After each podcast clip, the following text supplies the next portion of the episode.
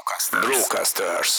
Nagyon gyakori egyébként a tulajdonosok magánya, hogy hmm. igazán a munkavállalókkal nem tudják megbeszélni azokat a stratégiai kérdéseket, amikben esetleg mi külsősként, egyenrangú partnerként tudunk nekik segíteni kidolgoztunk egy nagyon jól működő modellt, ami tulajdonképpen egy 300 pontos értékelési rendszer. Ez a 300 pont, ez gyakorlatilag egy tökéletesen működő vállalat esetében reális, ami lehetetlen, tehát nincs, mm-hmm. nincs ilyen cég, aki 300 pontot érne el, ez egy laboratóriumi körülmények között működhet maximum ideális esetben akkor éri meg hosszú távon együttműködni velünk, hogyha már rendelkezik a cég egy adott volumennel, amiből tudja finanszírozni a szolgáltatásainkat. Ez nagyjából egy, mondjuk egy 500 millió forint árbevétel ez alatt is érdekes lehet az együttműködés, akkor pedig vannak kifejezetten olyan projektek, hogy mondjuk egy átvilágítás plusz stratégiai terv kombináció, amivel egy fiatal tulajdonos egy akár friss vállalkozást is sokkal tudatosabban tud működtetni, ami egy egyszeri befektetés számára, és jó pár éven keresztül abból ő elboldogulhat.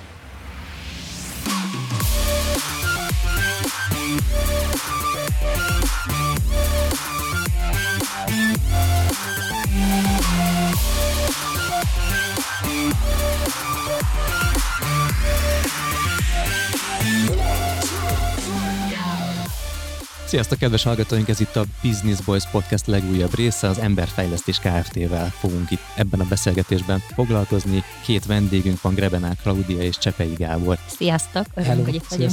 A hallgatóinknak azért ajánlom ezt az adást nagyon, mert egy olyan világba fogunk betekinteni a tanácsadói piacba, menedzsment tanácsadói piacba, szervezetfejlesztési piacba, amit egy csomó ilyen sztereotípia öve, az én fejemben is vannak ilyen dolgok, illetve beszélgetni fogunk olyan nagyon-nagyon komoly vállalkozási, vállalkozásfejlesztési témákról, mint például, hogy hogyan lehet eladhatóvá tenni egy vállalkozást, hogyan lehet önműködővé tenni egy vállalkozást, hogyan lehet kiszúrni azokat a, azokat a gyengeségeket, ahol mondjuk elfolyik a pénz egy cég életében, hogyan lehet felkészíteni egy vállalkozást olyan történésekre, amikre egyébként nehéz előre kalkulációkkal készülni, de ti mégis ezzel foglalkoztok, Gábor, Klaudia, Klaudia, Gábor, mégis ezzel foglalkoztok ilyesmikkel, meg még mindenféle mással, de előtte még köszöntöm a két kedves műsorvezető társat, Mester Tomi, hello! Sziasztok!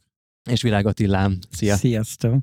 Nagyon kíváncsian várjuk ezt a, ezt a beszélgetést veletek. Kicsit segítsetek nekem azt, én úgy tudom, hogy Claudia neked édesapád alapította a vállalkozást, az Emberfejlesztés Kft-t. Mesélsz a sztoriról egy picit? Igen, Édesapám Grebenár József alapította a céget 2010-ben. Ő ugye egy vezetői háttérrel érkezett, felsővezető volt egy multinacionális cégnél, és aztán azokat a tapasztalatokat, amiket ott gyűjtött, úgy gondolta, hogy saját vállalkozásában szeretnék kamatoztatni. Innen jött az, hogy tulajdonképpen cégvezetőknek segítsen. Innen indult az egész üzleti vállalkozásunk, és aztán kialakultak a különböző üzletágaink, elsőként a szervezetfejlesztés, ehhez jött nagyon szorosan kapcsolódóan a fejvadászat, amikor felmerült, hogy ugye az ügyfeleknél szükség van különböző pozícióknak a konkrét betöltésére, és aztán hamar felismertük, hogy tulajdonképpen nem csak emberekre van szükség az adott cégeknél, hanem fontos a mérhetőség kialakítása is, így alakult ki tulajdonképpen a gazdálkodási üzletágunk, majd ezt követte a marketing tanácsadásnak a bevezetése is,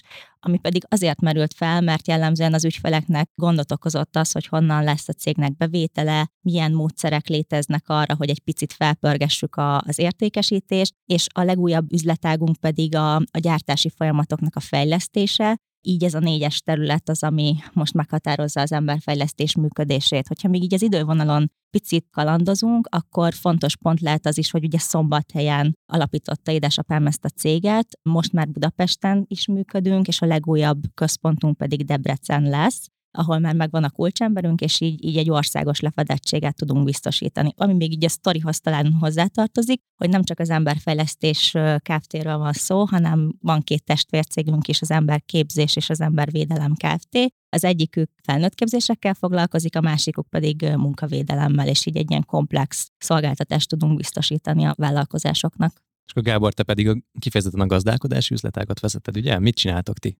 A gazdálkodási üzletág igazából szinergiában működik a másik két területtel, és próbáljuk számszerűsíteni azokat a dolgokat, amik a cégben történnek, tehát mi igazából közel állunk az adatelemzéshez, úgy tekintünk egy cégre, mint egy adatokat generáló szervezetre, ami adatokat, hogyha a cég megfelelően felhasználja, akkor sokkal tudatosabban tudja működtetni magát a céget, és tudja fejleszteni azt, és igazából maga a gazdálkodás szerintem az sok ember tekintetében, tehát így ha belegondolunk, miket tud lefedni, akkor a könyvvizsgálóktól kezdve igazából banki tanácsadókon át minden beletartozhat könyvelő, pénzügyi asszisztens. Most az ő munkájukat mi nem akarjuk elvenni, tehát a mi kifejezett fókuszunk az arra szolgál, hogy információkat, elemzéseket készítsünk, és az alapján segítsük a vezetőknek a cégek működtetését. Én akkor azt látom, hogy itt az Atival lesz egy olyan kapcsolódás, hogy, hogy ő is keres munkavállalókat, munka szakembereket különböző cégekhez, tehát akkor itt rögtön egy konkurenciaharc kezdődik, és akkor az adatelemzésben pedig a, a Tomit kell majd kiszorítanatok a versenyből. Azért szerintem egy kicsit más, más pályán mozogtak, hogy milyen pályán arról mindjárt beszélgetni fogunk, csak hogy mi van a fejünkben így erről a tanácsadói, menedzsment tanácsadói piacról. Volt egy nagyon kedves sorozat, az a címe, vagy számomra kedves sorozat, a címe az kevésbé kedves, az a címe, hogy Gátlástalanok. Angolul House of Lies, és ez a, én nagyon szerettem ezt a sorozatot, úgy néz ki, hogy ilyen munkamániás tanácsadók, menedzsment tanácsadók repkednek szerte Amerikában, és ilyen hatalmas meeting roomokban egészen elképesztően komoly preziket tartanak, és belássák magukat a cég életébe, és mint a Dr. House-ban a végén mindig megjön az a nagy diagnózis, hogy na most akkor itt mit kellett volna csinálni. Közben szerelembe esnek egymással, mindenféle ilyen váratlan fordulat zajlik, de hogy ez a, megvannak ezek a tipikus elemek, hogy óriási gyönyörű öltönyökbe öltözve, gyönyörű autókkal repkednek országról országra, hihetetlenül drágán dolgoznak, ehhez képest is sokkal emberibbnek tűntek. Mi a különbsége a tévében megrajzolt menedzsment tanácsadói világ és köztetek, Claudia? Bízunk benne, hogy tényleg ez jött le így első körben, hogy emberimnek tűnünk, nem véletlenül emberfejlesztés a nevünk, és azt gondolom, hogy tényleg a valóságban is ez így van. Nagyon fontosnak tartjuk azt, hogy gyakorlati nyelven, konkrét módszerekkel, az ügyfelekkel együtt dolgozva érjük el az eredményeket, és nagyon idegenkedünk attól a megoldástól, hogy mondjuk kész dobozos módon közelítsük meg az összes céget, mi megmondjuk a tutit, és aztán ott hagyjuk őket, hogy ezt valahogy valósítsák meg. Ez nálunk mindig úgy néz ki, hogy alapvetően egy diagnózis készítésével kezdjük el az együttműködést, amikor tisztázzuk a tulajdonosok céljait, megbeszéljük, hogy hova akarnak eljutni, milyen problémákkal küzdenek, megnézzük az ő cégüket, hogy szervezeti, gazdálkodási, marketing szempontból, folyamat szempontból milyen erősségeik és fejlesztendőik vannak, majd konkrétan meghatározzuk, hogy, hogy milyen pontokon érdemes beavatkozni, és igazából innentől indul a munka eszenciája, amikor együtt az ügyfélek közösen elindulunk ezen az ütemterven, és megvalósítjuk azokat a beavatkozási pontokat, amiket felvázoltunk. Tehát, hogy ez egy nagyon hosszú távú együttműködés is lehet. Egyébként például a legrégebbi ügyfelünk az 2010 óta aktívan ügyfelünk, és tök érdekes, mert egy párfős lakatosipari cégből nőtte ki magát egy kétmilliárdos cégé, és jó. most már arról beszélünk, hogy hogy tudnának egy milliárdos profit célt kitűzni, úgyhogy azt gondolom, hogy ez egy nagyon szép példája annak, hogy hova is lehet elérni. És például nekik miben segítettetek, hogyha már így szerintem ez egy tökéletes példa lenne, amiben tudnánk konkretizálni, hogy akkor mi egy ilyen közös munka? Hát, szerintem nagyon sok mindenben Cloud valószínűleg nagyon sokat tudna mondani, de én konkrétan tavaly készítettem el nekik azt az üzleti tervüket, ami kifejezetten arra lő, hogy a következő öt évben 5 milliárd forint értékben akarnak beruházni, és ezzel érnék el ezt az 1 milliárdos profit célt hatalmas tervek vannak, rengeteg beruházás, ami ugye sok hitelfelvétellel jár, és azt gondolom, hogy egy semmilyen vállalkozás nem engedheti meg magának, hogy ezt úgy végezze el, hogy megfelelően nem tervezi meg azt az utat, amit be fog járni, különben bármelyik pillanatban igazából a földre pottyanhat gyakorlatilag az üzleti tervet te írtad meg az ő esetükben? Az üzleti tervnek azt a részét, ami a pénzügyi részével foglalkozik. Itt igazából az én szemléletemben az üzleti terv az egy olyan komplex dokumentáció, amiben nem csak a pénzügyeket számoljuk ki, hanem hozzátesszük a HR, marketing, a cégnek az eszközállományáról, telephelyéről, tehát kb. minden információt, amit hogyha odaadsz valakinek, és elolvassa, akkor ő mindent tudni fog a cégről lényegében. Ebből igazából a gazdálkodásnak a szerepe az az, hogy a pénzügyi tervet összerakja, azt egy megfelelő modellszerűen és, és a számításokat elvégezze. Szerintetek azok a tulajdonosok, akik titeket megkeresnek, ők mennyire tehát jó időben találnak meg titeket, vagy mindig az van már, hogy, hogy már ilyen, nem tudom, nincsen elég profit, igen, ég a ház, Szorít és akkor cipő. valaki segítsen, vagy pedig az a jellemzőbb, hogy nagyon tudatosak és előre látnak, és próbálnak előre tervezni, és akkor, vagy akkor nyúlnak ilyen segítséghez, amikor még igazából még akár maguktól is tudnának haladni egyre pozitívabbak a tapasztalataink egyébként. Régebben sokkal inkább jellemző volt az, hogy nagyon nagy válságban az adott cégnél valamilyen óriási problémával kell szembenézni. Most már nagyon gyakori például az, hogy mondjuk egy második generációs tulajdonos keres meg minket, hogy most veszi át édesapjától mondjuk a céget, és szeretné ezt nagyon tudatosan csinálni, szeretné, hogyha az első generációnak is tudna tényalapú bizonyítékot szolgáltatni arra vonatkozó, hogy megbízhat benne, jól működteti a cégét, és egy külső szem az mindig egy jó bizonyíték lehet erre, hogy mondjuk van egy üzleti tervük, és azt tudja mutatni a tulajdonosi körnek, hogy lám, mióta én vezetem a céget, azóta az összes területen hozzuk azokat a célokat, amiket kitőztünk, szervezeti oldalról is van egy stabil csapatunk, tehát például ez is egy jellemző megkeresési formája az együttműködéseinknek. Nagyon gyakori az is, hogy a tulajdonosok azzal fordulnak hozzánk, hogy van egy nagyon ambiciózus célkitűzésük, de nem tudják, hogy ezt hogyan valósítsák meg pontosan, megálmodtak valami nagyot, és szeretnék, hogyha ez lépésekre lenne bontva, és segítene valaki abban, hogy hogy ezt el tudják érni. Nagyon gyakori egyébként a tulajdonosok magánya hogy, hogy hmm. igazán a munkavállalókkal nem tudják megbeszélni azokat a stratégiai kérdéseket, amikben esetleg mi külsősként, egyenrangú partnerként tudunk nekik segíteni, és, és önmagában már ez egy nagy hozzáadott érték. Ezek milyen típusú cégek elsősorban, akikre gondoljunk? Tehát, hogy méretre már nagyjából azért be tudjuk lőni őket, persze azért azt is konkretizálhatjátok, de hogy mondjuk milyen tevékenységi körökben vannak nagyon szerteágazó. A gyártóipartól kezdve a kereskedelem, a szolgáltatóiparokon keresztül vendéglátóipar ugyanúgy. Szerintem ez egy nagyon nagy erősségünk, hogy mi nagyon sok területre rálátunk, nagyon sokféle tapasztalatunk van iparágok tekintetében. Nehéz lenne így leszűkíteni. Talán a gyártó cégek azok egy picit talán nagyobb súlyjal vannak. Nekem az van a fejemben, és akkor segítsetek ezt eloszlatni, hogy felmerül-e egy tulajdonos fejében, hogy miért pont ti tudtok segíteni, miért, miért pont ti fogtok érteni egyszerre az autóiparhoz, meg a mezőgazdasági projektekhez, stb. stb.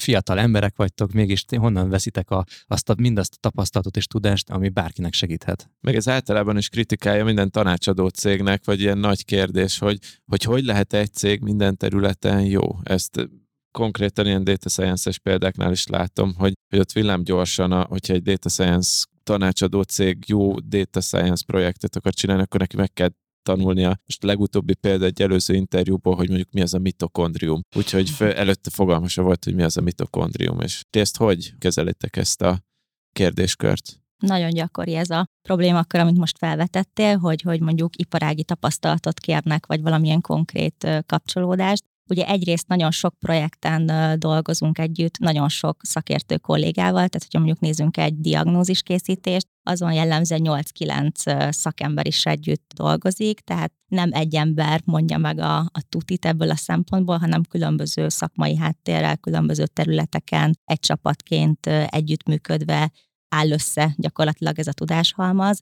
Ez már magában foglalja azt is, hogy ugye egy szakértő számos projekten dolgozott már különböző iparágakban, ahogy Gábor is említette, így már önmaga hoz egy tapasztalatot. Másrészt tényleg nagyon mélyen belássuk magunkat az adott ügyfél helyzetébe, és vannak olyan pontok, ami azt gondolom, hogy iparág függetlenül nagyon fontos, tehát egy stabil szervezetnek a felépítése, legyen például az egy gyártócég vagy egy kereskedelmi cég, persze más-más alapelveket követel meg, de igazából ugyanúgy az emberi oldalról kell ezt meg megközelíteni, és ez is egy külön szakmának tekintendő. Azt gondolom, vagy ugyanúgy a gazdálkodás is, és különböző modellek alapján működünk, de ugyanazok az alapelvek ebből a szempontból, és ugyanúgy fontos annak az adott cégnek a megismerése. Mondtad, hogy nagyon sok szakértővel dolgoztok.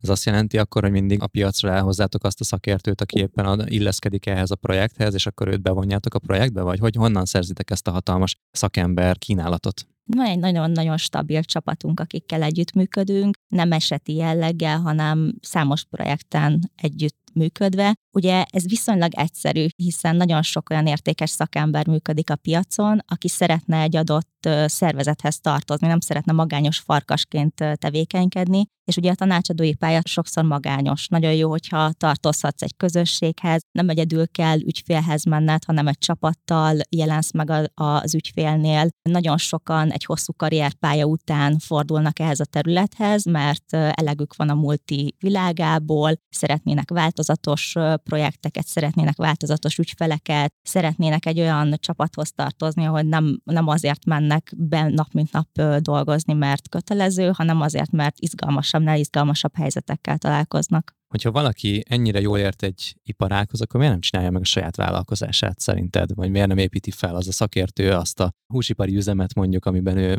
baromi jó szakember?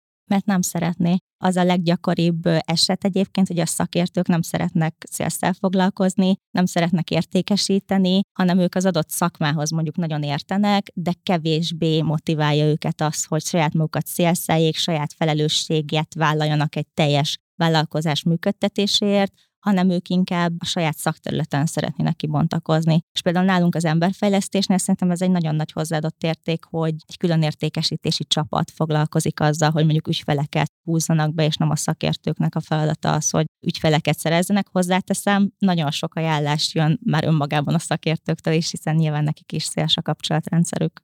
Azt a bizniszt, amit csináltok, mennyire a proaktív sales hajtja? Mennyire kell ezeknek az embereknek új ügyfeleket felkeresni, és ha igen, akkor ők mit mondanak? proaktív szélszhatja Aha. az emberfejlesztés. Nagyon bevételorientáltak vagyunk ebből a szempontból, és nagyon fontosnak tartjuk, hogy egyre erőteljesebben megjelenjünk a, a piacon.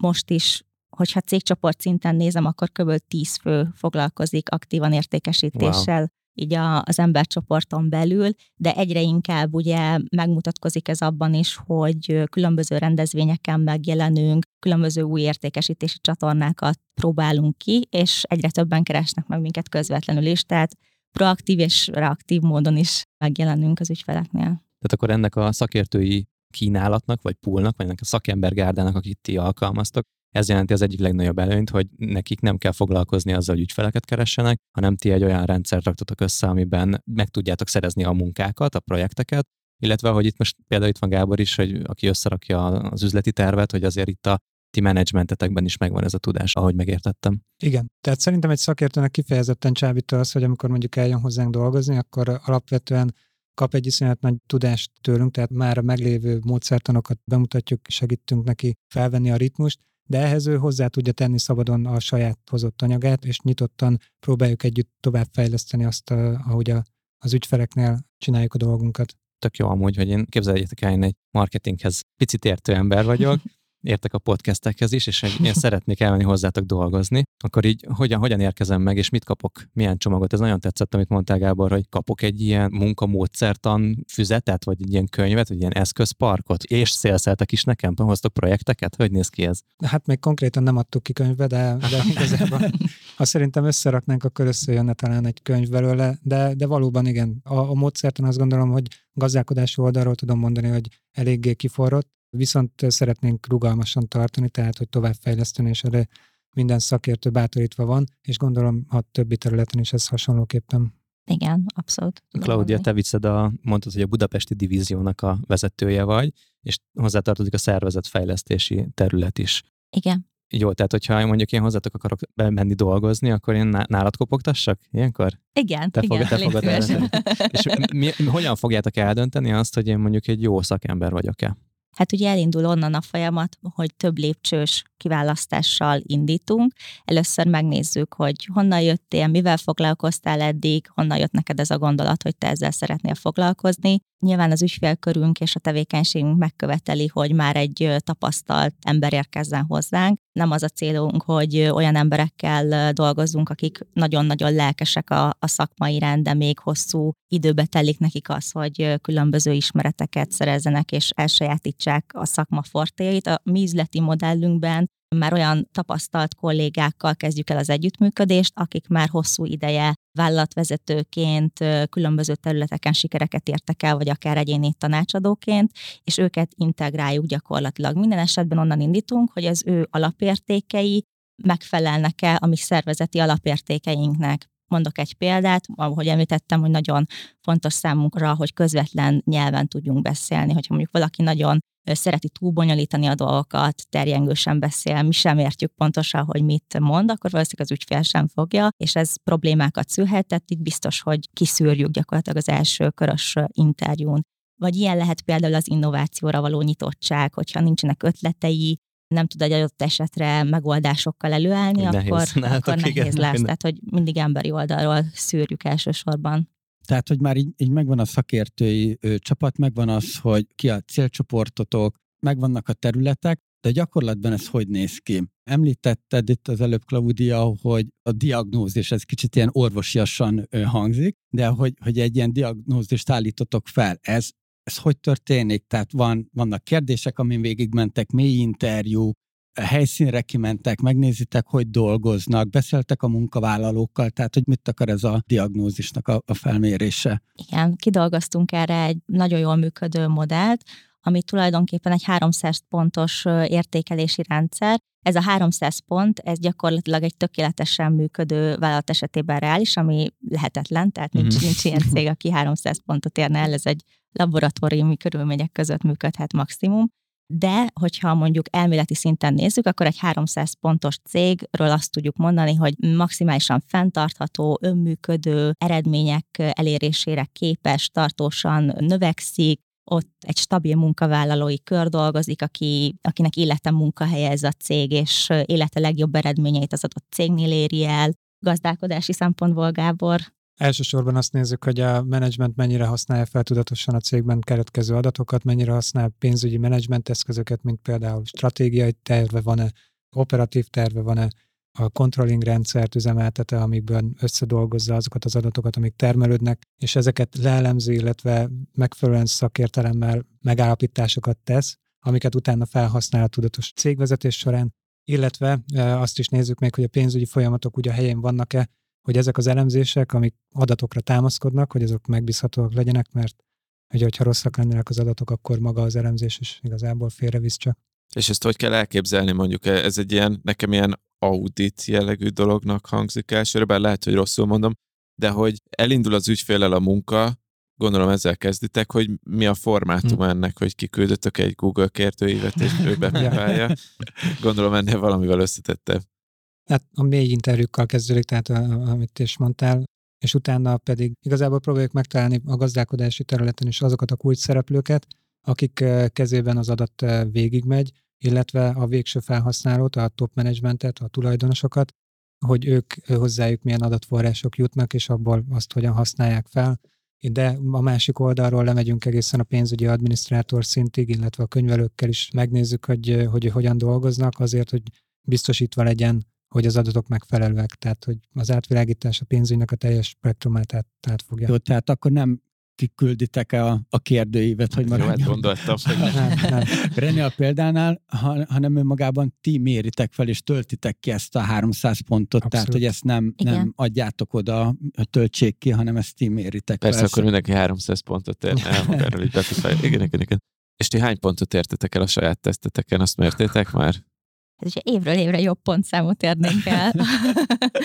Én azt gondolom, hogy körülbelül 250 pontot elérnénk most már, hogyha... És akkor gondolom azt definiáljátok már úgy, hogy azért a 200, ezek szerint, hogy aki mondjuk 200 fölött van, az már egy jó cég, tehát hogy ez ennyire lehetetlen a 300-at behúzni rajta. Igen, ugye jellemzően KKV-kkal dolgozunk, ami azt is jelenti, hogy érthető módon mondjuk még nincsenek olyan jól kialakított folyamataik, nincsen mondjuk egy olyan stabil szervezeti struktúra, ami mondjuk a tulajdonosok jövőképét igazán hosszú távon tudná szolgálni, de ez nem egy gyengeség, hanem ebből a szempontból egy természetes velejárója egy cég növekedésének, és ebből a szempontból számos pont az nem egy hiány vagy egy gyengeség, hanem inkább egy lehetőség, és nagyon könnyen lehet rajta változtatni. Mondjuk egy egyéves fejlesztési periódus már nagyon felfelé tudja húzni a pontszámot. Jellemzően 80-150 pont között teljesítenek egyébként az első felmérés wow. alkalmával a cégek.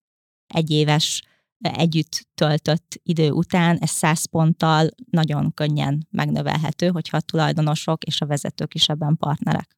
Mondjuk én kíváncsi lennék, hogy én hány pontot érek el ezen a teszten. Valószínűleg az, hogy a gazdasági tervem az egy Google Spreadsheetben egy 20x20 soros táblában van, az nem segít. De... Szerintem ez azért valami. Ez, ez már valami. Hogy ne? ne szerintem abszolút. Tehát ez cégmérettől függően ennél sokkal rosszabb helyzeteket találtunk. Tehát a kockás papír az nem egy... Nem egy... Ja, ja, ja, azt mert spreadsheetben vagyok, az, az jó. Már, az már, már rögtön 50 pont egyből.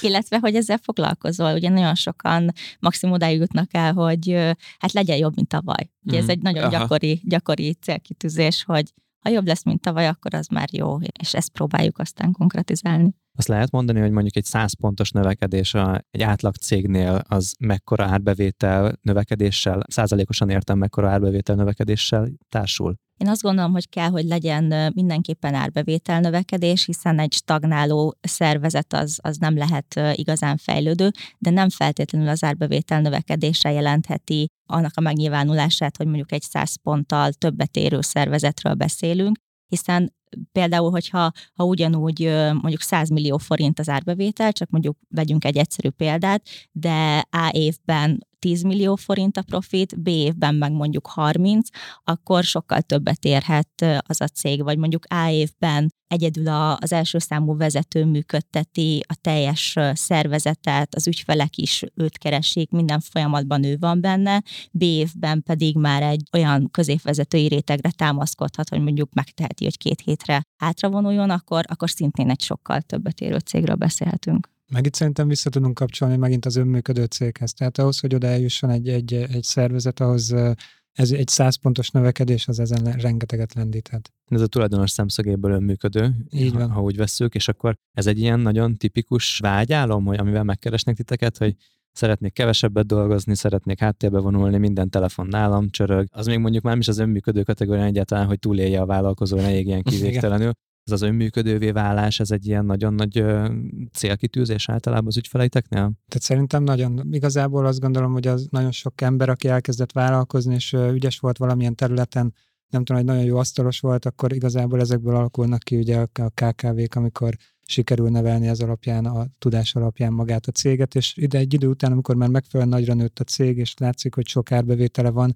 a tulajdonos az lehet, hogy még mindig azt látja, hogy igazából ő maga ezt kielvezni még nem tudja, hiszen, hiszen lehet, hogy évek óta nem tudott elmenni nyaralni, vagy nem tud félrelépni a cégtől, akár még hétvégén is dolgoznia kell, és ahhoz, hogy ezt, ezeket a lépéseket meg tudja tenni, ahhoz kell eljutatni a szervezetet oda, hogy már nélkül is, tehát önműködően tudjon működni. Illetve tényleg nagyon sok minden motiválhatja ezt a, ezt a célt, mert ideális esetben ez, amit Gábor is említ, hogy szeretne egy picit mással is foglalkozni. Volt olyan tulajdonosunk, ez nagyon extrém eset volt, hogy már a 30. cégét hozná létre, és mindegyik azt élvezi, hogy egy nagyon élvezi azt a szakaszt, amikor elindítja hát az a és, hogy, és hogy milyen jó lenne, ha, ha nem 30 lenne, hanem 50. Tehát, hogy neki azért Érvesen. kell az idő, hogy, hogy újabbakat és újabbakat tudjon beindítani. De van, van például arra is példa, hogy kifejezetten azért szeretném működővé tenni, hogy értékes legyen a piacon és el tudja adni. Pont most volt egy ilyen státusz megbeszélésünk egy, egy ügyfélel, ahol már két éve dolgozunk együtt, és onnan indultunk, hogy szeretnék a tulajdonosok eladni a céget, és most annyira jól érzik magukat a cégben, hogy mégsem akarják eladni, de egyre inkább önműködő a vállalat.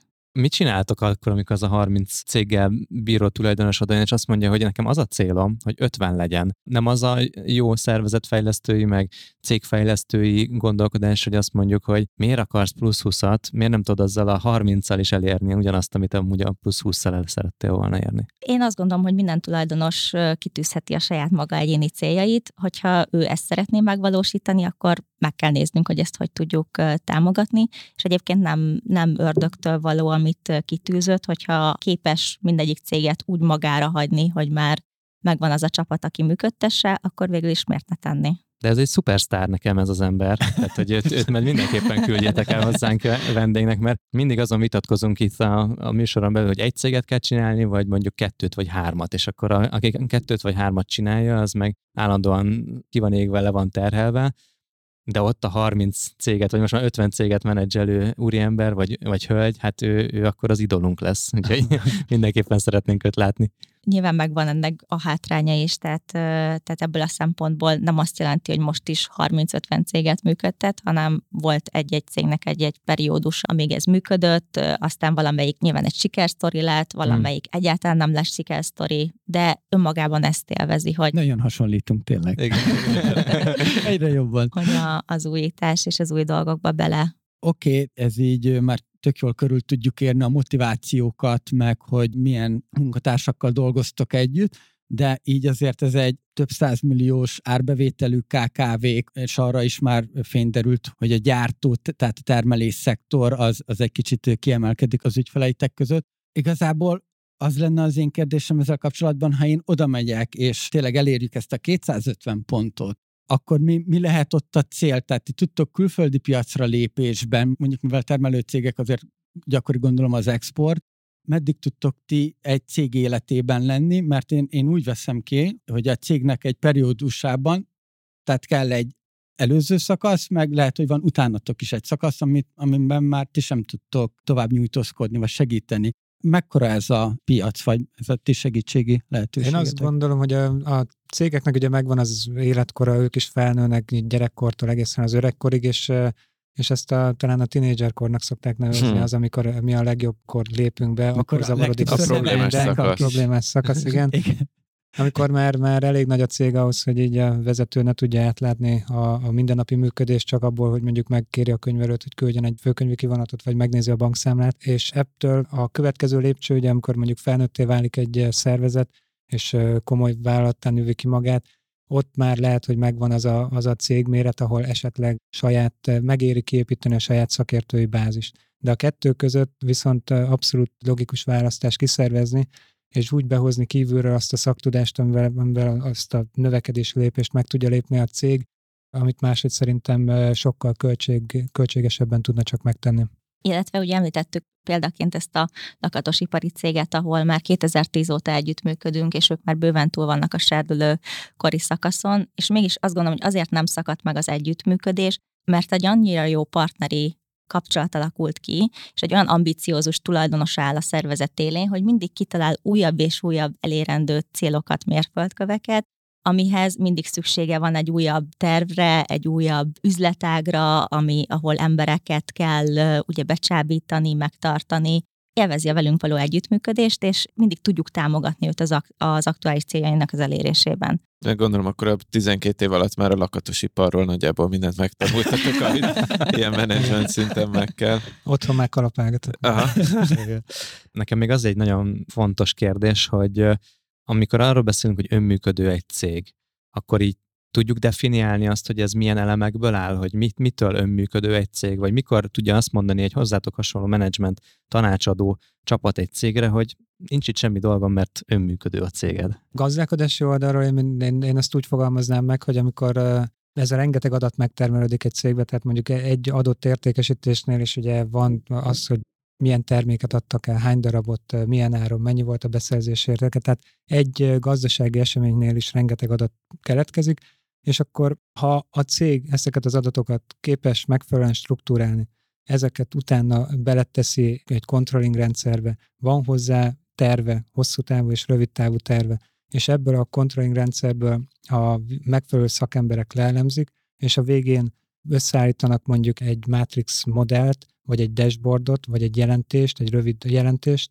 és ez kerül el a vezetőhöz, és a vezetőnek tényleg ezt a kivonatot kell elolvasnia, és tudja, hogy megbízhat az ott lévő adatokban, és az, azokban szereplő állítások alapján azokat ő fel tudja használni a döntéshozatalnál. Én azt gondolom, hogy gazdálkodási oldalról ide kell igazából eljutatni a cégeket. Illetve szervezeti oldalról, hogyha nézzük, illetve üzleti oldalról, akkor szerintem nagyon fontos pontja az önműködővé válásnak az, hogy minél alacsonyabb legyen a kitettsége az adott cégnek, és ezt hogy tudja megvalósítani, hogyha több üzletága van, több szegmensben tevékenykedik, nem függ egyetlen egy beszállítótól sem, nem függ egyetlen egy ügyféltől sem, az árbevétele az úgy néz ki, hogy nagyon sok partnertől jön az árbevétel, lehetőség szerint több termékkel is megjelenik a piacon. Ugye a Matrix modellben pont ezt nézzük, hogy gyakorlatilag minden egyes kis cellában, ami mondjuk felosztható úgy, hogy nézzük a, a célközönség és az egyes termékeknek a metszetét, és mindegyik mondjuk egy adott cella,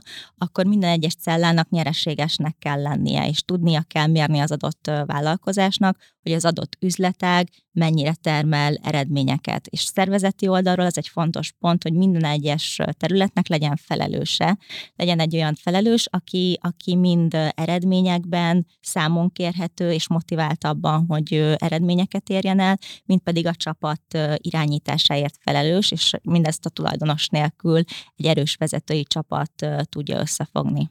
Nagyon jó. Te egy receptet mondasz gyakorlatilag arra, hogy mire kell figyelni, és hogy milyen olyan pillérek vannak, amiknek a betartását figyelnie kell egy tulajdonosnak, vagy egy vezetői csapatnak, és hogyha kb. ezen végig megyünk, amiket te most elmondtál, akkor, akkor biztos, hogy jobb lesz a cég. Nem tudom, hogy önműködő lesz a végén, de biztos, hogy jobb lesz. Van egy könyv, amit így a előzetes beszélgetésben már említettünk többet, és ez nekem az egyik kedvencem, ez a Build to Sell című könyv, ez a önműködő cég, azt hiszem, hogy önműködő vállalkozás. Önműködő vállalkozás volt talán a magyar fordítás, ami fura is, mert Tök nem, más, nem pont más, fordítás, de most így valamennyire érthető, hogy mégiscsak van összefüggés a kettő között. Igen, tehát hogy a, a, ez a könyv arról szól, hogy eladhatóvá tenni egy vállalkozást, ott egy ügynökségről beszélnek, én ezt szerintem harmadszor olvasom éppen a, ezekben a napokban is, úgyhogy teljesen véletlenül nem, nem összefüggve azzal, hogy ti itt vagytok, de hogy én ezt mindig azzal a szemmel olvasom, hogy mikre kell figyelni ahhoz, hogy egy cége gyakorlatilag önműködő legyen, vagy legalábbis fejlődjön, és az csak egy következmény, egy pozitív következmény, hogyha én azt esetleg egyszer a jövőben el akarnám adni, akkor könnyebb dolgom lenne. Van, aki úgy olvassa, hogy mit kell ahhoz tennem, hogy eladhatóvá tudjam tenni a cégemet. Beszélni fogunk az eladhatóság eladhatóvá tételről is, de ott van például ebben a könyvben egy állítás, hogy érdemes specializálódni egy bizonyos fajta szolgáltatásra vagy termékkörre. És Claudia, te azt mondtad viszont, hogy több termék, legyen több termék. Ezt biztosan mélyebbre tudunk ebben ásni, hogy mi a kettő között a különbség, és hogyha mondjuk az eladhatóság vagy az önműködő vétételről beszélünk, akkor termék vagy szolgáltatás szempontjából szerinted mi a jó, amikor diverzebb ez a portfólió, vagy amikor nagyon specializáltan egy valamivel foglalkozik a vállalkozás, de abban abban megkerülhetetlen szereplő. Abban hiszünk alapvetően, hogy jó, hogyha több lábon áll egy, egy cég, pont a kitettség csökkentése miatt, de ez nem jelenti azt, hogy az egyes tevékenységi köröket felületesen kell, hogy ismerje. Tehát amit, amit csinál, azt csinálja jól, és abban legyen egy specialista, abban legyen egy, egy igazán magas színvonal, amit képvisel, bármilyen üzleti modellben is teszi ezt. Ne csak azért hozza létre egy új terméket, hogy a kitettségét csökkentse, hanem valóban azért, mert ennek van egy piaci jogosultsága, valóban tudjon ott hozzáadott értéket teremteni, stb. stb. De összességében minél inkább több lábon áll egy vállalkozás, annál inkább válhat fenntarthatóbbá is, és annál inkább tud a tulajdonos könnyebben hátravonulni. Most például egy, most, most csináltunk nem régen Gáborral egy közös projektben egy stratégiai tervet egy ügyfélnél. Négy különböző üzletága volt, és nem tudta, hogy a különböző üzletágakban milyen profit szint mutatható ki, csak összességében látta a, a cégének az eredményességét, és nagyon meglepődött, mert ő felállított egy rangsort, hogy biztosan ebből az üzletágból jön a legtöbb profit, és akkor a második, harmadik, negyedik, és, és kérdezte tőlünk, hogy egyébként a negyediket azt érdemes egyáltalán működtetnie, mert hogy ő abban gondolkodik, hogy ezt be is zárja, mert annyira nem, nem gondolja, hogy nyereséges lenne, és aztán Gábor kimutatta, hogy, hogy tulajdonképpen majd, hogy nem pont annyira nyereséges, mint amit első helyre sorolt, és nagyon könnyen működhetető az az üzletág, és nagyon meglepődött, hogy úristen, hát én ezt majdnem, hogy bezártam, amikor onnan jön egy csomó pénzünk. Erről az adatok jutnak az eszembe, és még a Tominak volt egy ilyen 2015-ös előadása, még valahol ott ismerkedtünk meg, és az volt, hogy a célt elérheted, csak hogy mert a szobába is hazatalálsz otthon, tehát hogy csak nem mindegy, hogy csukott szemmel mész, vagy, vagy, vagy pedig Abszolút, nyitott szemmel és, és vezérelten. De engem azért érdekelne a gazdasági oldalról, hogy megcsinálod a pénzügyi tervet, megvizsgáljátok a különböző szegmenseket, itt elengeditek az ügyfél kezét, vagy pedig azt mondjátok, hogy jó, akkor megnézzük, hogy a banki piacon melyik hitel illeszkedne nektek a legjobban, vagy milyen pályázati lehetőségek vannak, vagy hogy, hogy hol áll meg ez az egész. Tehát ideális esetben mi amúgy szeretjük is megkülönböztetni magunkat a tanácsadóktól úgy, hogy, hogy inkább szolgáltatóknak akarjuk nevezni magunkat. És ez pont onnan jön, hogy, hogy amikor kimegyünk egy céghez, nem csak elmondjuk, hogy hogyan kell csinálni a dolgokat, hanem konkrétan elkészítjük nekik. Tehát amikor például elkészítünk egy stratégiai tervet, ami öt évre felrajzolja, hogy hogyan, milyen úton juthat el a kitűzött célhoz a vállalat, akkor amellé rögtön megpróbálunk egy operatív tervet mellé tűzni, ami, ami mondjuk az egyéves távban egy részletes levezetést mutat havi szinten, lebontva minden egyes költségsorra, és utána pedig hangsúlyozunk azt, hogy igazából ezek az adatok akkor válnak hasznos információvá, hogyha mellé tudjuk majd tenni a tényadatokat. Tehát, hogyha tudunk mellé építeni mondjuk egy controlling rendszert, és mi azt vállaljuk, hogy annak nem csak megépítjük, de akár üzemeltetjük folyamatában, és hónapról hónapra elvégezzük azt a munkát, ami, ami az adatok struktúrálásával és elemzésével jár. Tehát alapvetően mi szeretnénk hosszú távon együtt dolgozni az ügyfelekkel, és nem, nem magukra hagyni őket. És mennyire van itt, itt nyitottság? Tehát, hogy ö, hoztátok azt a példát, hogy ö, egy asztalos volt, aki kinőtte magát, és, és nagy céget épített, de hogy ezek az emberek általában azok, hogy majd én tudom.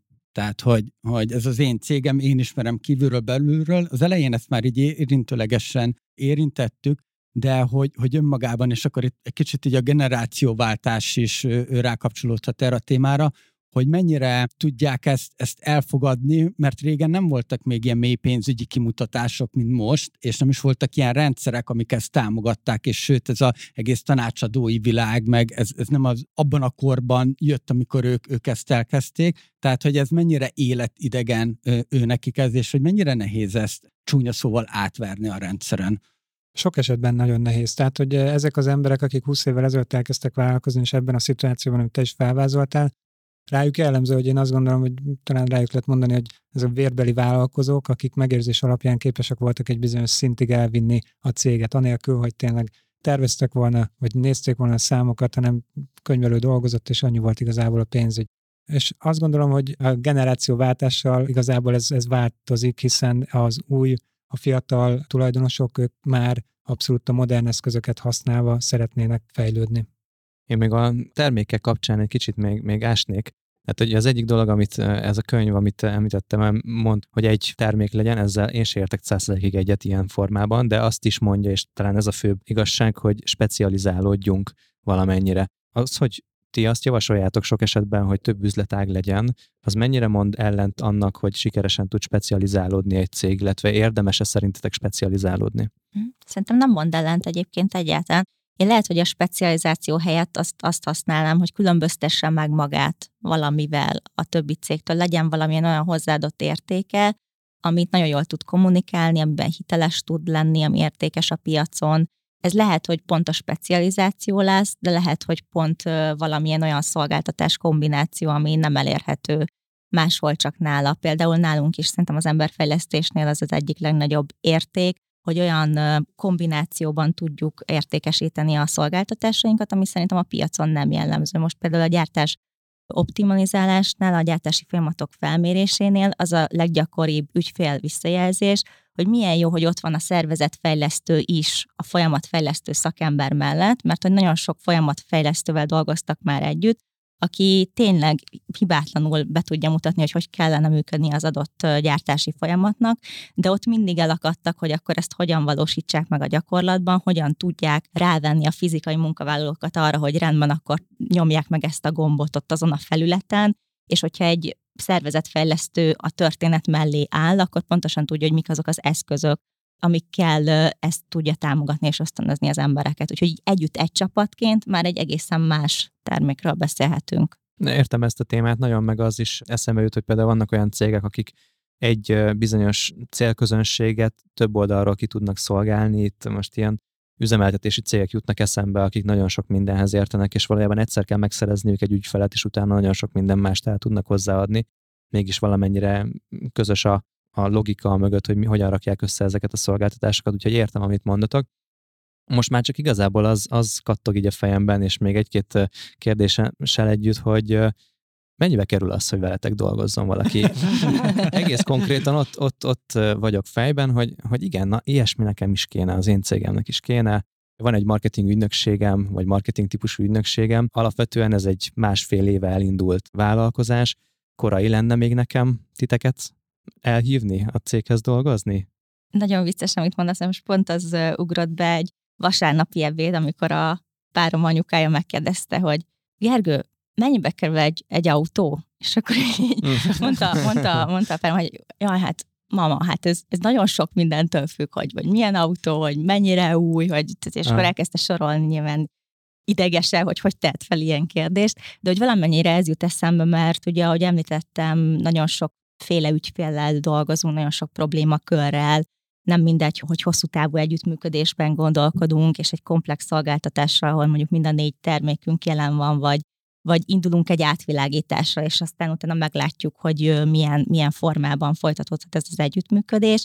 Úgyhogy standard árakat ebből a szempontból nem fogok tudni neked mondani, de az biztos, hogy ideális esetben akkor éri meg hosszú távon együttműködni velünk, hogyha már rendelkezik a cég egy adott volumennel, amiből tudja finanszírozni a szolgáltatásainkat. Ez alatt a volumen alatt ez nagyjából egy, mondjuk egy 500 millió forint árbevétel szintet tudnék mondani, ez alatt is érdekes lehet az együttműködés, akkor pedig vannak kifejezetten olyan projektek, például amit Gábor szerintem már korábban említett, hogy mondjuk egy átvilágítás plusz stratégiai terv összeállítás, a kombináció, amivel egy fiatal tulajdonos, egy, egy akár friss vállalkozást is sokkal tudatosabban tud működtetni, ami egy egyszeri befektetés számára, és jó pár éven keresztül abból ő elboldogulhat egy bizonyos növekedési szintig.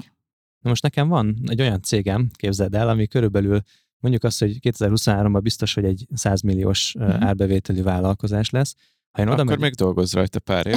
volt, volt az az, hogy, hogy oda megyek hozzátok, és azt mondjátok, hogy hm, aranyos, de majd 500 milliónál találkozunk, de azért jól csinálunk egy auditot, vagy pedig, eh, hogyha nekem van a bankszámlámon elég pénz, és meg tudlak titeket fizetni, az a tudás, amit adtok, az a szolgáltatás, amit adtok, engem fel tud vinni egy olyan szintre, hogy mondjuk én már egy 500 milliós kategóriába tartozzak? Szerintem igen. Nyilván a te esetedben, hogyha egy 100 millió forintos nagyságrendről beszélünk, akkor szerintem ez a termékünkre lehet releváns, amit említettem, hogy egy diagnózis elkészítése után, amikor megnézzük, hogy a 300 pontból mennyit ér, értél el, és mik azok a kulcs területek, amire érdemes fókuszálnod, összeállítunk egy olyan stratégiai tervet, konkrét pénzügyi tervvel, pénzügyi modellel a hátterében, ami, ami gyakorlatilag számszerűsíti a te konkrét céljaidat, és megmutatja, hogy a következő időszakban konkrétan milyen szervezettel, milyen költségekkel, milyen bevételi célokkal hova tudsz eljutni, és ez egy mankó lehet neked a következő időszakra, hogy, hogy tud, hogy hol tartasz ezeknek a céloknak az elérésében, és hogyha van mondjuk bármilyen olyan külső változás, ami nagyban felborítja ezt a, ezt a tervet, akkor te is tudod magadnak különböző paramétereket módosítani, és ez alapján egy picit újra tervezni. Tehát egy, egy sokkal tudatosabb működés megvalósítható. Ez általában egy nagyon nagy segítség szokott lenni a hasonló cégmérettel. Tehát akkor kapok egy tőletek egy olyan mestertáblát, amin ami megvan egy csomó adatom, és ez egy ilyen projekció is a jövőben nézve, de egy-két paramétert, hogyha átütök rajta, akkor ad egy másfajta kimenetelt, ugye? Így értetted, amit Igen. mondták, Lődia? Aha. És ez relatív egy, egy új termék, aminek az, az életre keltését igazából szerintem pont a mostani nagy bizonytalanság, piaci bizonytalanság hívott elő. Tehát az, hogy sok cég próbál tervezni. Sokan kockás papíron van, aki Google Sheet-en próbálkozások vannak, és amikor viszont két-három havonta újra kell tervezni, mert éppen jön egy katatörvényváltoztatás, vagy éppen a következőre egy benzinástop, vagy bármi egyéb, akkor jó, ha az embernek van egy olyan átfogó modellje, ami végig tudja számolni neki nem csak az eredményt, akár azt ugye üzletáganként, akár projektenként, megtérülésenként, végig tudja számolni az eredményen kívül a mérleg, és utána pedig a cashflow, tehát hogy, a, hogy mennyi pénz marad a kasszában hónapról hónapra. És ha ez a modell megfelelően van kialakítva, tehát hogy a logikai kapcsolatok egymásra épülő, azok jól fel van egymásra húzva, akkor tényleg pár paraméterrel különböző szenáriókat le lehet elemezni ez az utóbbi időben ennek nagyon felértékelődött a súlya az ügyfeleknél. Mondtad például azt, hogy benzinás top, tehát ti nem láttok a jövőben, nem fogjátok tudni azt, hogy mi történik a gazdasági helyzetben, milyen törvények születnek, de hogyha ezt ilyen gazdasági szemmel próbálom átalakítani, az gyakorlatilag azt jelenti, hogy valakinek ez mondjuk a valamilyen alapanyagárnak a növekedését jelenti. Ha jól értem, akkor ez azt jelentette volna mondjuk ebben az esetben, hogy ha nekem szükségem az én cégemnek szükségem van benzinre, és ez egy elemzett tétel ebben a táblázatban, akkor van egy szám, amit meg kell csak változtatnom, hogy ez most nem 300-400 forint, hanem mondjuk 900 forint. Tehát minden cégnél megvannak azok a kulcsmutatók, amik igazából húzzák az egész modellt. Sok minden számít természetesen, de van olyan cég, ami fuvarozó cég, ott egyértelműen mondjuk a benzin ár fog mérvadó lenni. De van olyan cég a kereskedő cégeknél, a beszerzés, az inflációs várakozások, vagy akár az is lehet, hogy nem is maga az, az, hogy mennyivel növekedik az ár, de sok esetben a beszállítói láncok akadozása miatt akár az, hogy van áru, vagy nincs áru. Tehát azt lemodellezni, hogy mit fogok kezdeni, hogyha az árukészletem fele annyi lesz a következő évben, mint amennyivel normál menetben akarnék működni.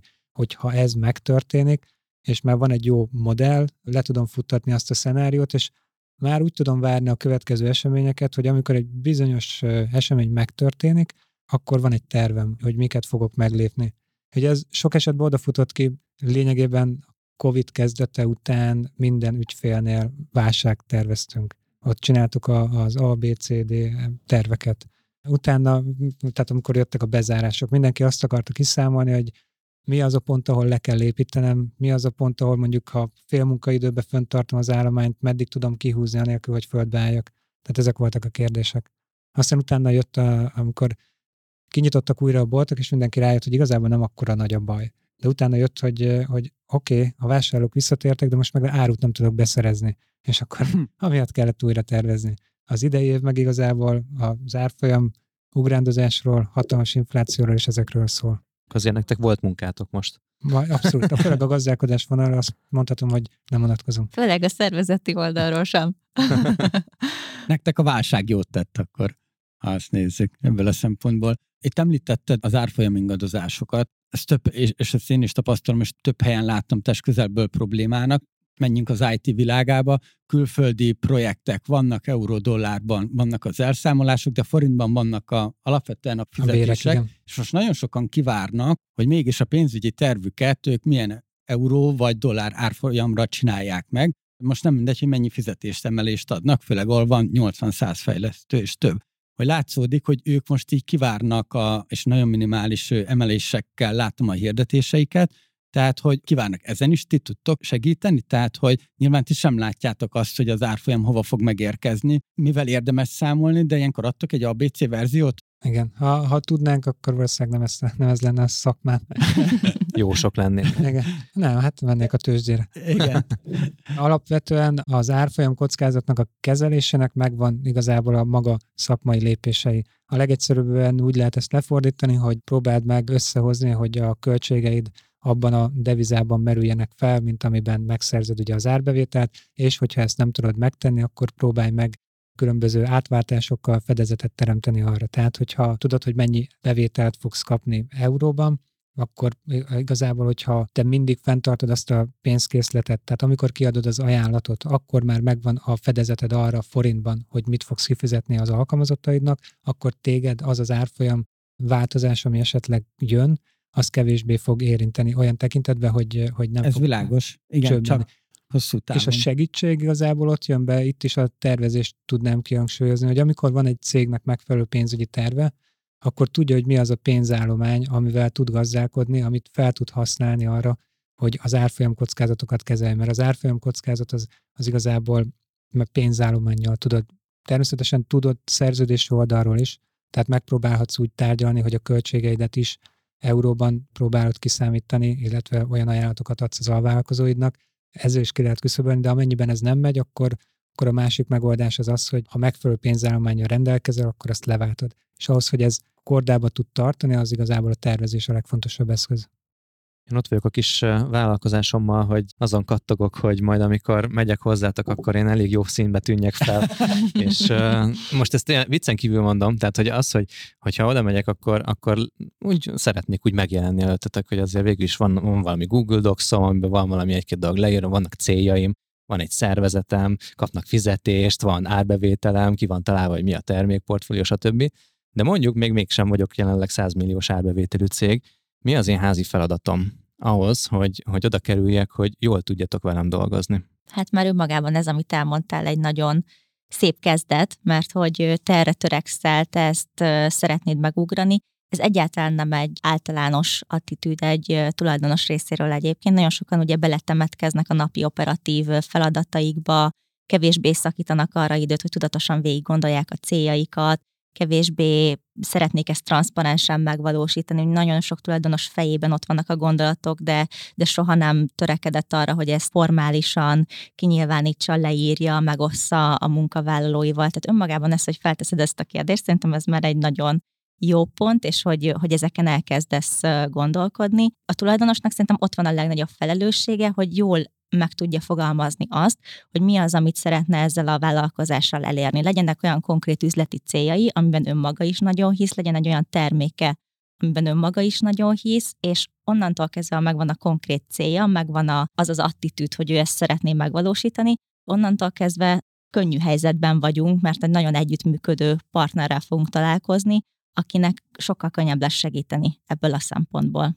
Annyit fűznék még hozzá, hogy kitartás is eh, kell hozzá, tehát meg elkötelezettség. Sokszor előfordul az, hogy bár az, aki hozzánk jön a tulajdonos, ő mondjuk elkötelezett és szeretné változtatni a cégen, és amikor pedig oda kerülünk, hogy eh, elmondjuk, hogy hogyan lehetne ezeket meglépni, akkor akár szervezeten belülről kap egy olyan ellenállást, ami ugye a változásnak többnyire ellenállása a válasz, amire hogyha nem elég kitartó, akkor lehet, hogy megtörik benne, és, és, és nem, nem tudja végigvinni ezeket a dolgokat. De a generációváltás kapcsán is volt már olyan tapasztalat, ahol bár a fiatal tulajdonos szerette volna átvinni ezeket a dolgokat, olyan erős nyomást kapott a, az apukától mondjuk, hogy a végén, eh, hogy ez nem, nem igazán sikerült. Az előzőleg említett House of Lies című sorozatban, amit most már nektek is mindenképpen ajánlok, nektek ez lesz a házi, amit haza kell Jó.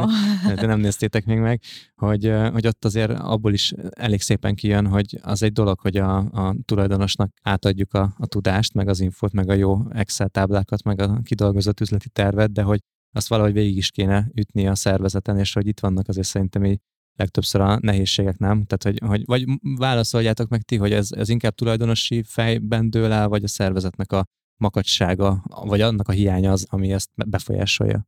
Szerintem nagyon sok múlik a tulajdonoson, hogy ő egyébként személyiségében is milyen karakter, mennyire tud egy olyan inspiratív figurává válni a cégen belül, aki mondjuk be tudja csábítani azokat a kulcsembereket, akik mondjuk az iparáguk területén egy, egy, egy nagyon magas szakmai, emberi szinten állnak, mert hogyha ez megvan, akkor sokkal könnyebb a, a dolgunk, mint egy olyan esetben, ahol, ahol van egy tulajdonos, de nem nyitott ő sem a változásokra. Ha van egy, ha van egy nagyon nyitott tulajdonosunk, egy nagyon vonzó jövőképpel, egy olyan karakterrel, aki mondjuk felhatalmazza az embereket, mer felelősséget adni, ezt számon is kéri természetesen, nem arról van szó, hogy, hogy hazárdírozzon, de akkor, akkor sokkal könnyűbb dolgunk van ebben, ebben az értelemben. Egy kicsit így a Adiból kiindulva az Adi kérdéseiből, és bennem is így megfogalmazódnak ezek a, ezek a kérdések, és szerintem a hallgatóink fejében is, hogy rendben van, ha ennyire tudatosan, és mondjuk már a kezdetektől el akar egy, egy kezdővállalkozó, induló vállalkozó, vagy aki mondjuk egy fél éve vállalkozik, és eljut arra a, a tudati szintre, hogy jó, akkor a pénzügyeket mélyebben rögzítem, vizsgálom, ellenőrzöm, a szervezeti kultúrát már az alapoknál úgy próbálom olyan alapokra építeni, hogy ez, ez a jövő állót legyen.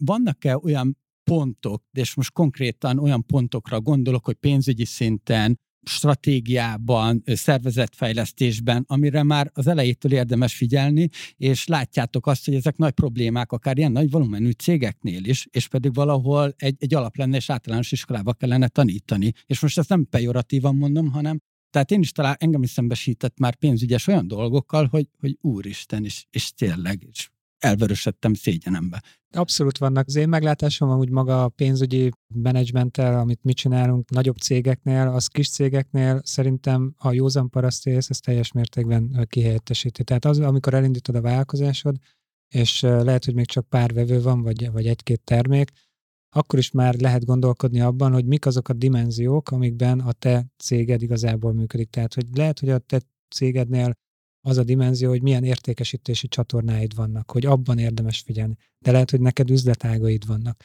Az is lehet, hogy, hogy, hogy termékcsoportok, vagy, vagy értékesítési régiók. Hogy ezeket kell tudatosan keresni folyamatosan, és amikor rátalálsz, hogy neked mi az a, a, az, az egy-két, akár három ilyen dimenzió, akkor meg kell próbálni, hogy a, az értékesítési és az, a hozzá kapcsolódó költségadatokat azokat ezekbe a dimenziókba bele struktúrálni. Tehát minden értékesítést beletenni, hogy az melyik értékesítési csatornából jött, vagy milyen termékportfólióhoz kapcsolódik, stb. És hogyha ezek az adatok így gyűjtve vannak, akkor már igazából az e-, eleinte ezt, ezt a számítást ő maga is el tudja végezni, hogy kimutassa, hogy melyik üzletág, vagy a, a dimenzión belül melyik szegmens az, ami jobban termel, és kevésbé. Ha ez megvan, akkor, akkor már van egy olyan eszköz a kezébe, hogy tudja, hogy melyik irány az, ami bevált. Az elején ugye azért sokat tapogatózás. Elképzelhető, hogy több irányba elindulsz, és abból kiderül, hogy kettő nem működik, egy megműködik, és akkor azt kell tovább virágoztatni. Ha megvan ez az előzetes szemlélet, és ez a struktúrálás, akkor azt gondolom, hogy egy induló cégnél az már egy hatalmas segítséget tud nyújtani. A másik, amit meg kiemelnék, az a terv.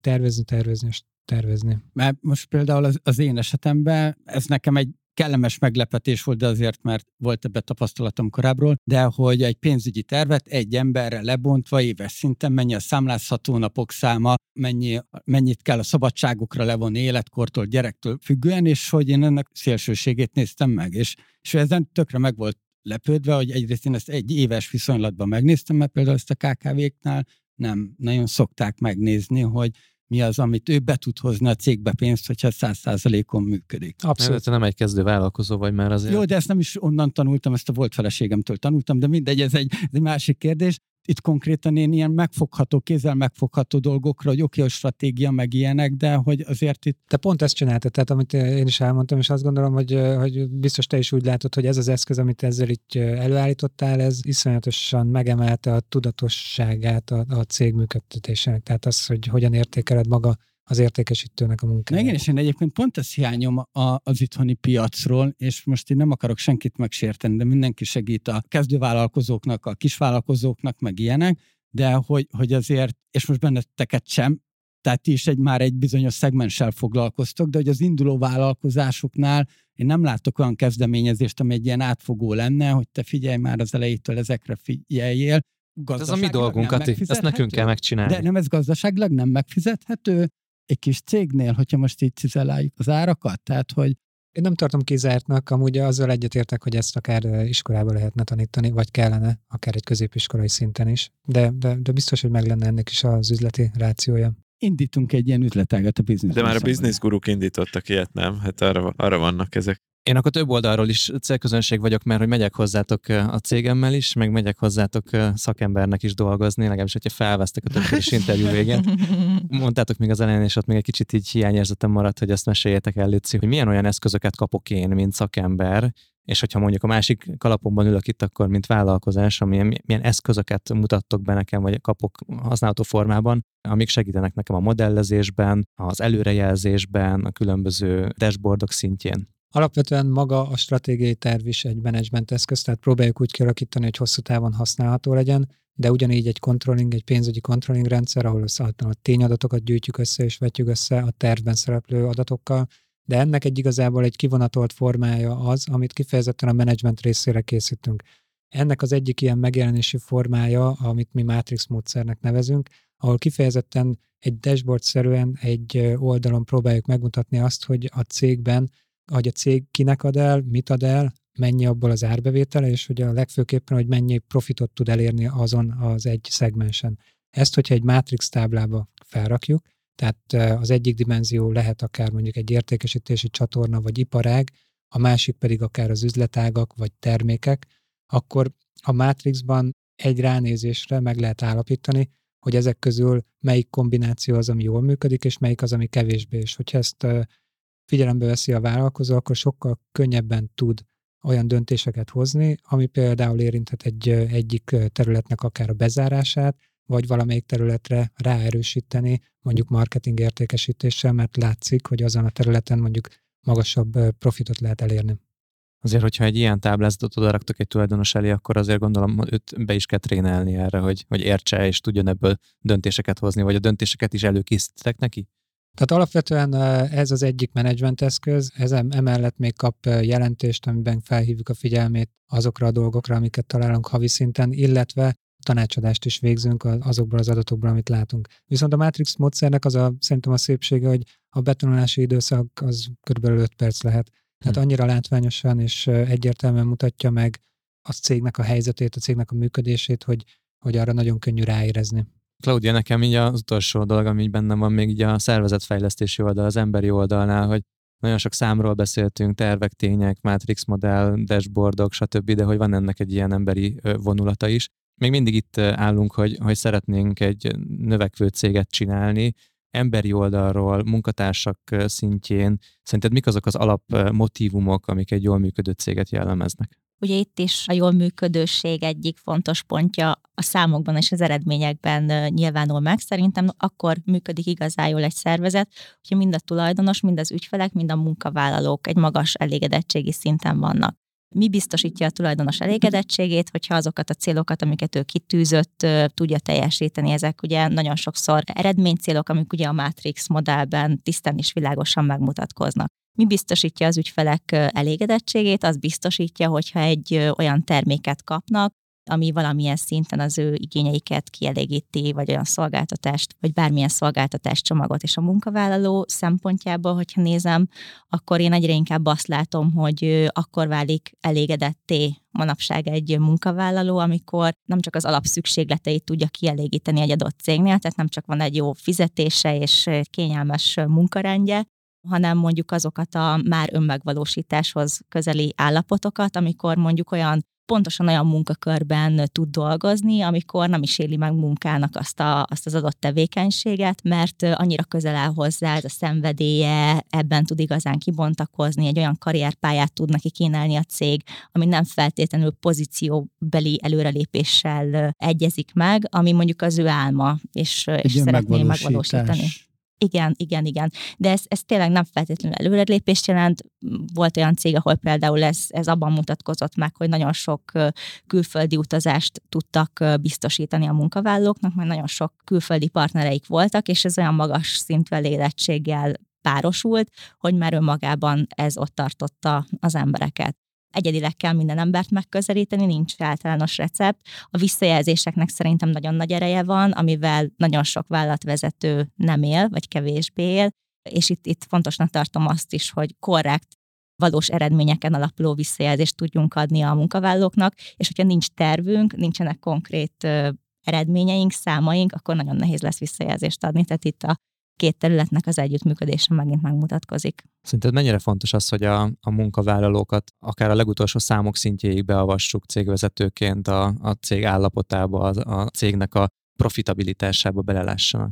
Minden szervezeti szintet más-más szinten kell szerintem beavatkozni ezekbe a, a számokba, tényekbe van az a nagyon magas szintű vezetői csapat, akiket szerintem nagyon nagy mélységben kell, hogy bevonjunk, tulajdonosi szinten tájékoztassunk, hogy, hogy mik, a, mik a mi céljaink, közös célokat tűzzünk ki, közösen értékeljük, hogy hol tartunk ezek elérésében, ne legyenek tabu témák abból a szempontból, hogy mik gátolnak bennünket ezeknek a céloknak az elérésében, de a munkavállalói szinten is nagyon fontos, hogy el tudjanak köteleződni egy olyan jövőképhez, ami mögé be tudjanak állni, és, és az alap információk meg legyenek arról, hogy igen, nekem stabil a munkahelyem, biztos, biztosnak látom itt a jövőmet, hiszen látom, hogy évről évre növekszik ez a cég, de mondjuk egy adott esetben mondjuk egy 300 fős cégnél a, az egyik kiválasztott munkavállalót nem feltétlenül érdekli mondjuk a cég likviditási helyzete, de az érdekli, hogy, hogy mennyire stabil az ő munkahelye. Tehát mindenkit más-más szinten kell tájékoztatni. Ezekről a szavakról, így a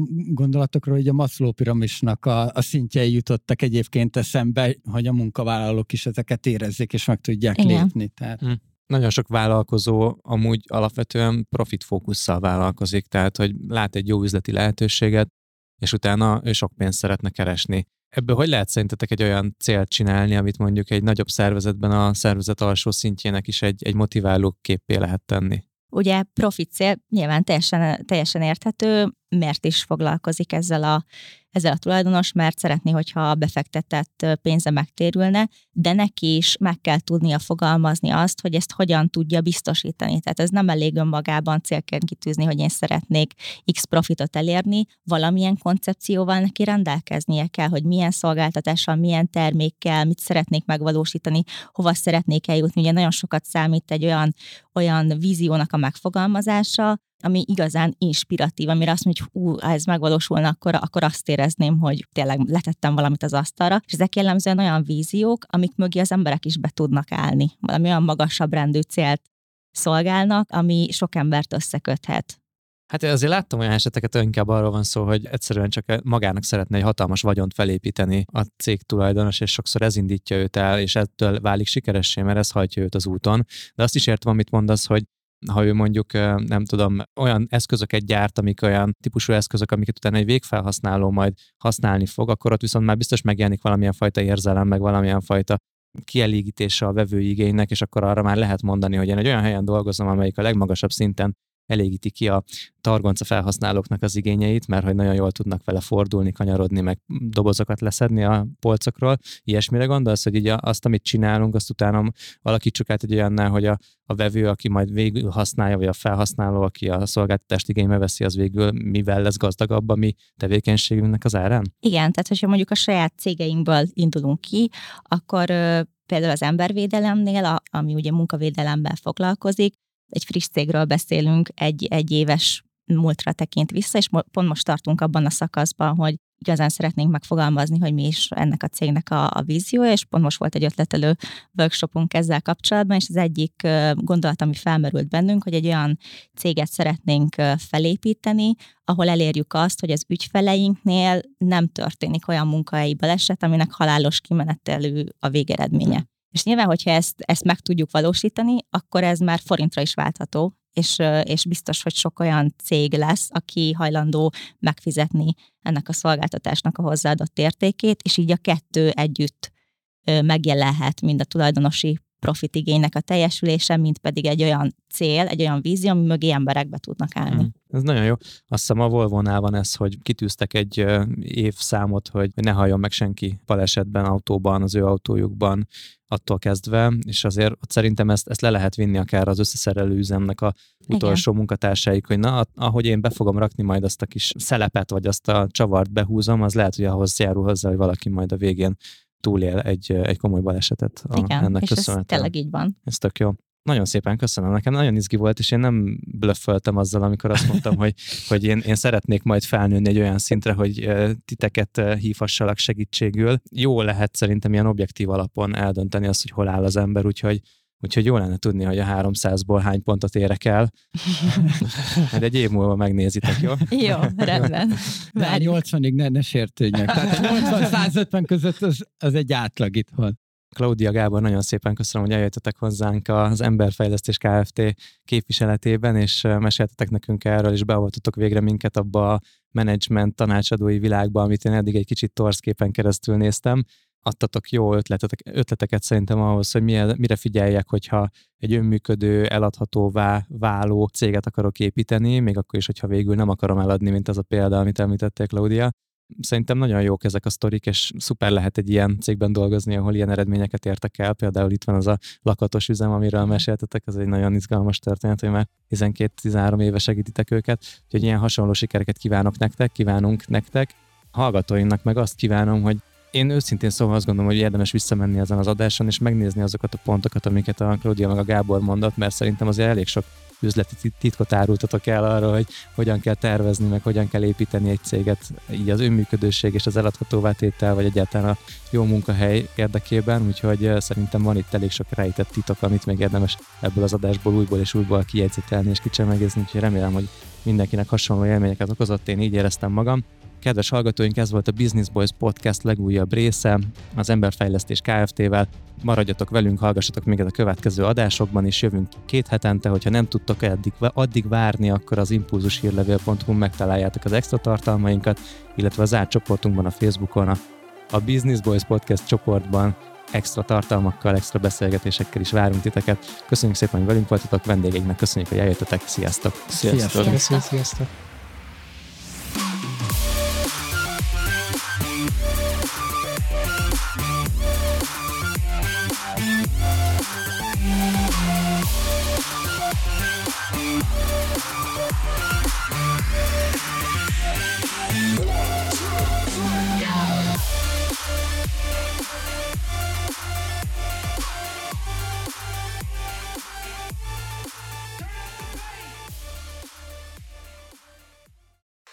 Rockasters.